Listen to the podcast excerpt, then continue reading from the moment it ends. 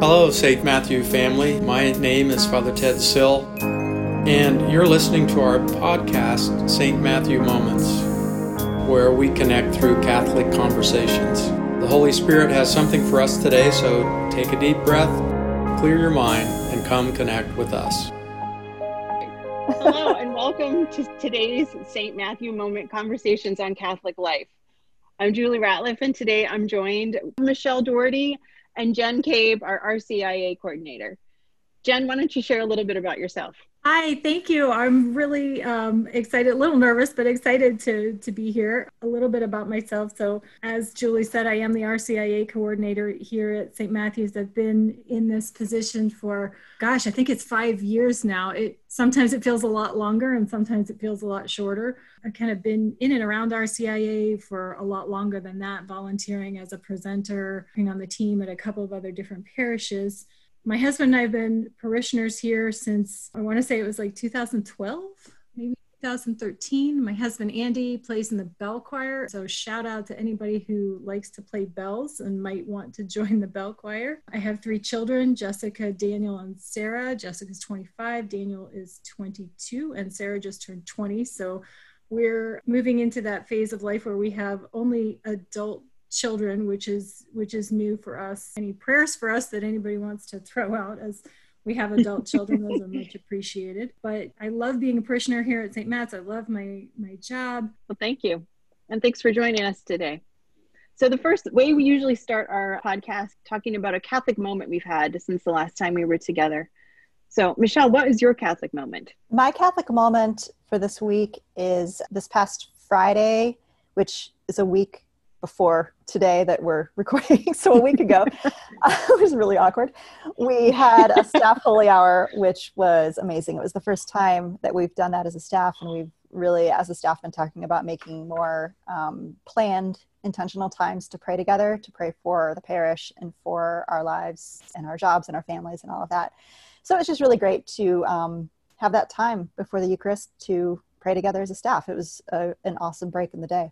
Jen, how about you? My Catholic moment this week was on October 7th, which was a Wednesday when I went out to participate in the 40 Days for Life campaign. It was an absolutely gorgeous day outside, and we stood in front of Planned Parenthood and very peacefully, quietly prayed. I was really excited that the, the whole day was covered as we witnessed to this, this beautiful teaching of our Catholic Church of being 100% pro-life and seeing the the sanctity of life and the beauty of life that we're all made in the image and likeness of God. So it was a wonderful thing to be able to to stand with other parishioners, other fellow Catholics. And actually, interestingly enough, we had somebody just join us on the street. Um, she saw us praying the Rosary. She she spoke Spanish. Um, and it was very difficult to communicate but she just came up she showed us her rosary and in her broken english asked if she could join us mm, she was not a member that of our parish. She was a member of Christ the King, but she wanted to come and join us. So um, it's an important thing to do. It's a beautiful thing to do, and and I I loved being a part of that. Yeah, that's a great good story. stuff. So my Catholic moment, I had a couple times. Recently, became an extraordinary Eucharistic minister of Holy Communion. I'm helping out at the weekday masses at 8:30 when we have the upper hall students there. So I've had the privilege and honor of distributing communion to some of the middle school students and that is just so overwhelming to be filling that role, having that responsibility of offering Jesus to others, which is amazing. Which sort of in a way, I guess can transition to our topic today, which is the saints they are people who are in heaven now, we believe and know, who can bring us closer to Jesus in our daily lives. And so we thought, um, with All Saints Day coming up in just a few weeks, that it would be a great time for us to sort of contemplate the communion of saints and the roles that the saints maybe play in our lives. I thought we'd start by talking about like if anybody has a particular connection to a saint or has a patron saint or what it was like when they chose their confirmation saint. Anybody have a good story about that? I'll start. I mean, I, have been telling Julie and Jen as we've been talking about this that I don't have a good story actually. So I will just ramble on for a little bit. maybe you read a couple weeks ago in the email newsletter I wrote about St. Michael um, and my affinity with St. Michael, who is my name saint. And if you haven't read the email newsletter, by the way, check your junk mail folder and open the email and, you know, but so my first name is Michelle. And when I was a kid, we would celebrate the Feast of St. Michael because I went to St. Michael's School in a Chicago suburb and it was always made a big deal that that was my patron saint but i never really connected with saint michael as my patron saint and didn't really choose him or really anybody as a patron saint i suppose growing up it was something we sort of talked about a lot at catholic school but i never felt a friendship or a relationship or anything like that with a patron saint but as i got older i started really recognizing that evil is real and that there is evil in the world and so, this idea of a saint actively fighting against evil on our behalf became really attractive to me. And so, I started just appealing to Saint Michael and, and saying a prayer to Saint Michael whenever I felt like I was really being under attack spiritually or even just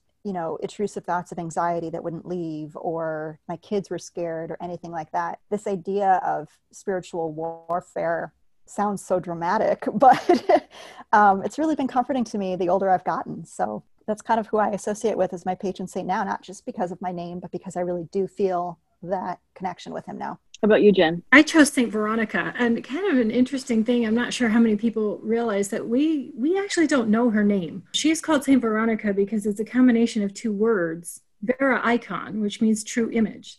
So we actually don't know what her name was, but St. Veronica was the woman who wiped the face of Jesus on the way to the crucifixion. And she was given the, this great gift of when she took the veil away that she had wiped his face with, there was an imprint of the face of Jesus on the veil. And that's where we get her name, Vera Icon, true image. But I, I was so touched by her story. This wonderful woman, imagine the courage that it took for her to step out of the crowd um, if you go back to you know imagining the scene of the crucifixion and you know here's jesus walking down the way and there are roman soldiers all over the place.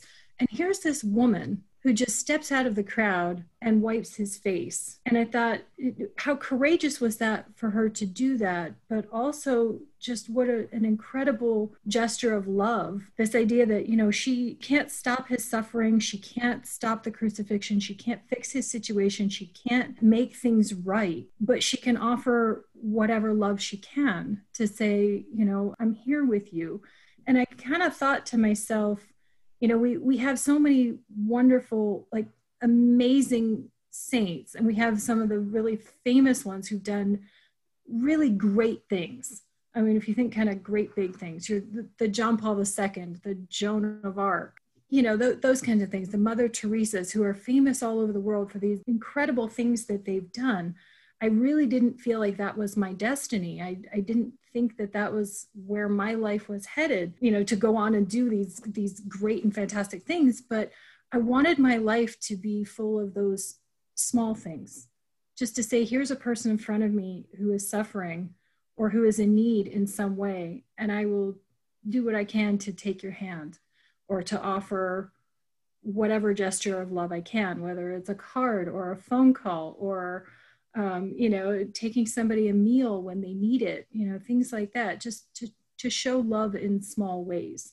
So that's why I chose Saint Veronica. Um, I love what you were saying about Saint Veronica and how you connected with her story. And I think that's one of the things that is so powerful about the saints and has been for me in my life. I can remember growing up in my family where my mom would read us the lives of the saints. And there were times when I thought I was a little bit scared of them because you know Saint Padre Pio is an amazing guy and he's there's a lot of supernatural in his life and that was kind of scary to me as a child. But then you know there's also Saint Therese the little flower who I had a great um, attraction to. And then as I grew older read more about and understood some of the dates of her life. And I remember she entered the convent on April 9th, which is my birthday. Obviously, it was 100 years before my actual birth, but like I just felt like there was this little connection because she entered the convent, which was sort of her heart's desire on the day that I was born. And when my youngest child was born 16 weeks early, she was somebody that I called upon and started a novena for. That new novena went on for like 90 days while she was in the hospital. I can remember just finding great comfort thinking that she was interceding on my behalf for Catherine, that she was one more voice that was praying for her, that was really close to, to the Lord. yeah, I like the way you talked about just having one more voice praying because that's really what it is. Like we, it, we don't think it's weird to ask a friend to pray for us you know? Something's going on and a friend will say gosh my life is just so hard right now or this is happening or that is happening will you pray for me? Or somebody will say well i'll say a prayer for you. And most of us catholics are seems totally normal.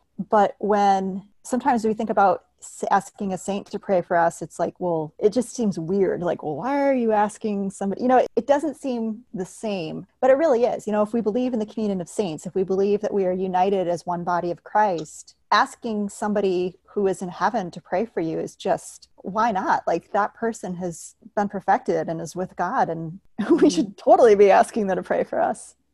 And i like the idea that like there's somebody that's in heaven that maybe has struggled with the same thing that we're struggling with right now or you know gemma had, had lots of headaches and so people who have headaches often ask for the intercession of saint gemma like knowing that Saint Gemma not only is in heaven, but actually knows the human experience of what it is to be struggling with, you know, headaches, or Saint Jerome and how he struggled with anger. Like, if you're having anger issues or whatever, like to ask him for intercession, like, seems the perfect, you know, thing to do because he knows in reality what the struggle is. When I'm talking with RCIA and they're they're having to choose a patron saint for confirmation, just trying to remind them that you know this connection that you have with them for confirmation it doesn't exclude having a relationship with other or devotion to other saints at other points in your life as you come to to different life experiences. You know i told my story about saint veronica but as i as i grew older and you know an, another great patron saint of people with headaches is saint monica. So as i experienced that in my adult life and was suffering with very severe headaches for a long time i had a devotion to saint monica and asked for her intercession a lot also with her as a wife and mother praying to uh, asking for st monica's intercession. Also through a few tragic experiences in my extended family a devotion to st jude. So i think you know it, it really is just trying to find a connection. You know we, we do this in our our everyday life. If there's something that's troubling us or something that we need we seek out somebody who may have an understanding um, another mother who may be going through the same thing with a particular child, somebody who works in a similar profession who can understand your struggles. We do this in our, our normal lives, and so it, it, it makes sense to do this with the saints in heaven. So we can have different um, connections with different saints for different reasons at different points. That's part of the beauty of the Catholic Church is that there are so many of them. There's there's somebody for every time and every situation and every struggle that you have somebody has gone before you who has had the same same experience are aware of there, there's no jealousy between the saints like if you sort of like go from one saint to another for whatever like i don't think saint Therese is up there going, why'd you stop asking me for my intercession? You know, if you're asking for Saint Monica, you know, that there's we they all want the same thing, which is for us to be with them in heaven some someday. And so that's like, you know, they're there to love the Lord and help you know pray for us to be with them one day as part of the communion of saints too. Yeah i think it's tempting um, to think of the saints like we think of the ancient gods that they since we th- talk about saints having patronage or being a patron of certain thing it's easy to think of them as like the ancient gods having the god of this and the god of that and how they have conflicts out of, up in mount olympus and that's what causes human conflict. And it's but they're not for starters the saints are not god. So there's that huge difference. But also besides that it's like we have friends. Most of us have more than one friend i would hope. Um, and not all of our friends are the same. And you wouldn't necessarily go to the same friend to talk about the same thing that's going on in life. So i think this idea of you have to have one patron saint and you stick with it and that's your patron saint for life and there's no changing. I'm not sure that's how it works. Like there are times in our lives when we are more drawn to one saint than another and and that's okay they all have this mode or this motive of bringing us closer to god um, mm-hmm. and they're all going to want us to do that however it happens. Yeah, a couple years ago on our St. Matthew Advent calendar, we um, had suggested that families choose a patron for their family, a patron saint from their family. And um, so that was something my family did, and which was really fun. I mean, sort of gave the kids an opportunity to look at different saints that they might feel a connection to and explore their life. And then as a family, we chose Saint Teresa of Avila, who I had already sort of had an affinity for because number one, she her early childhood and uh, teen years were kind of problematic. Not that mine were necessarily, but um, and then she entered the convent not necessarily because she felt like it she had a real strong call to it, but because she recognized it was a better place for her spiritually. At the same time, she recognizes that she didn't really start having this like intentional, deep prayer life with the Lord until after she was 40. And as I got closer to 40, I think I was reading around the time that I was 40 years old. I can remember thinking, oh, thank goodness. There was a saint that didn't start out, Blessed Pier Giorgio, with this like intentionality about him and this love for the Eucharist and evangelization. Like I could start at 40 or somewhere around there and still be a great saint, which kind of brings me to the this new saint that we're hearing a little bit about in the news these days. Blessed Carlos Acutis. I think his beatification is actually going to be um, October 10th, which is tomorrow's date from when we're recording. What has anybody heard about him? I've heard, well, he was young. He died of leukemia when he was a teenager, right? And um, had a great mm-hmm. love for the Eucharist and, you know, talked it up with his friends and tried to get others to have that great love. But he also liked video games and I think I remember reading that he played a lot of PlayStation and, you know, created websites to bring people closer to Jesus. And so is considered one of the patrons of the internet, which is great. He his body has been exhumed for veneration, and he's wearing a tracksuit. Just like I've never seen a saint in a tracksuit before, but okay. uh, I don't know. I mean, it's just, I love it. This this idea that there are saints that we have seen and touched and known, and you know, I went to a general audience in Rome with Pope John Paul II a little bit before he died, and you know, to say, oh, I was there and I saw him and now he's a saint is just kind of mind blowing because I still think of saints as being like really old. now we have like photos of them. I think it is a great source of hope for all of us, though. One other aspect we might talk about is um, as we're talking about this intercessory prayer, which is a really good thing, sometimes there's some superstitions or sort of out there practices that happen with regards to the saints. I'm not sure what we might want to say about that. Well, the, the saints cannot do anything on their own power. They are there when, when we say that we're praying to them, and you, I'm kind of putting that in air quotes, we're, we're, we're praying to the saints. But what we're really doing is asking for their intercession. All power comes from God. Our prayers are answered through God. The saints are not actually doing anything for us on their own power let's start with that um, which is why we we can talk about that our devotion to the saints is not taking away from our relationship with god because they're praying on our behalf we're not choosing the saints over god um, but the the second thing is you know it, it's not a relationship of um, like a vending machine where you you do something correctly and you're going to get a result so if you say this prayer on this day this many times you say it exactly as it's written then whatever you have prayed for, the saint is going to give you. It doesn't work that way. We can ask them for a specific outcome.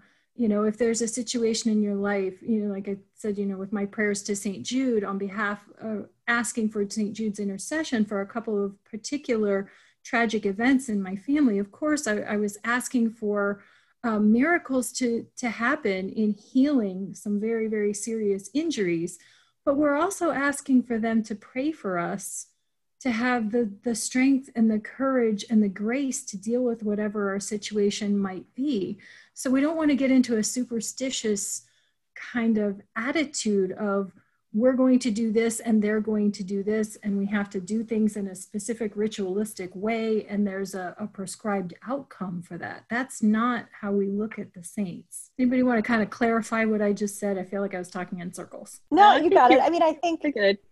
The basic idea is that the saints are praying for us and God is answering our prayers. The saints are not answering our prayers. The saints are praying for us and asking God to help us in the way that we need to be helped. Sometimes, you know, you talk about prescribed outcomes I think it can be a crisis of faith for people if they, you know, cross all the T's and dot all the I's and it doesn't happen the way it's supposed to. But that's missing the whole point that God is the one answering our prayers and has this giant plan that we can't see in this little minute that we're praying for. He wants the best for his children. And so we just need to trust in whatever happens that he is at work and he has our best interest in mind. Absolutely. Yeah. So I guess my big takeaways would be uh, the saints are in heaven.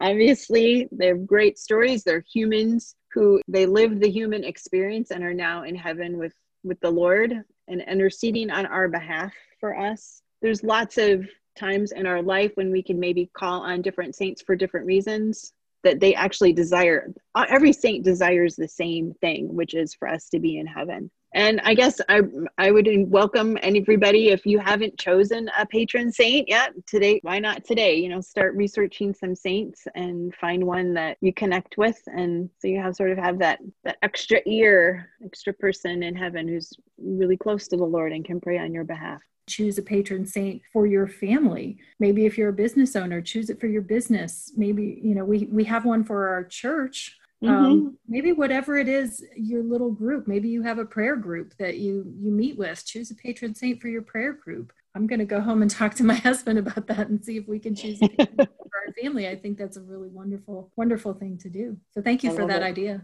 I love it. So um, our final segment today is our st matthew shout out so who wants to go first? Don't everybody go at once. I can go i can go. I mentioned last week when it was my first time on the podcast that I work in the office as the Office of Ministry Coordinator. And so my shout out is going to be my two assistants, Hillary and Peggy, who are the people, if you come into the office, they're the ones that you'll see sitting at the front desks. And they do a lot to keep things running stuff that people don't even see like if the bulletin exists it's because hillary's doing it and if if you've scheduled a mass intention you've talked to, talk to peggy and you know if we remember to buy printer toner or whatever so we can print things it's because one of them remembered to order it or so i, I just want to shout out the support that they are really giving to all of the parish staff to keep all of our work going. It's kind of amazing. My shout out is to another staff member. It's our pastor, uh, Father Sill. Just am always grateful for the way that he serves our parish and our staff.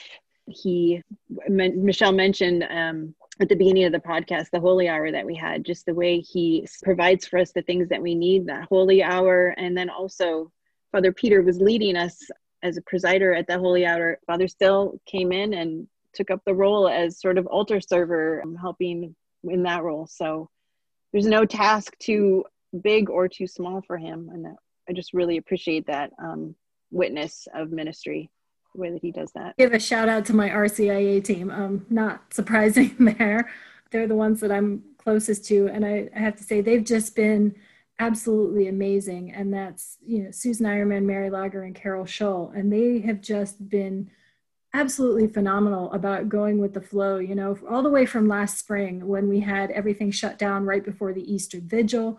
And then we had to start RCIA on Zoom. I mean, there have been so many twists and turns and challenges, and they have risen to the occasion. They are my prayer warriors for RCIA. And I think without their prayers, we would not be as successful as we are in meeting the challenges of ministering to RCIA under these difficult circumstances. I think that their prayers are extremely valuable. But also, um, particular shout out to Carol Scholl for just being such an amazing evangelist. Um, just I, I heard a story of her going up to a couple of people at 8:30 mass who just looked a little bit lost and reaching out to them about RCIA. So um, shout out to my team. I love you guys, and I, I I consider them my friends too, as well as my team members. So great job. Well, thanks, ladies. I appreciate you joining me today, and um, that's today's St. Matthew moment. Take care.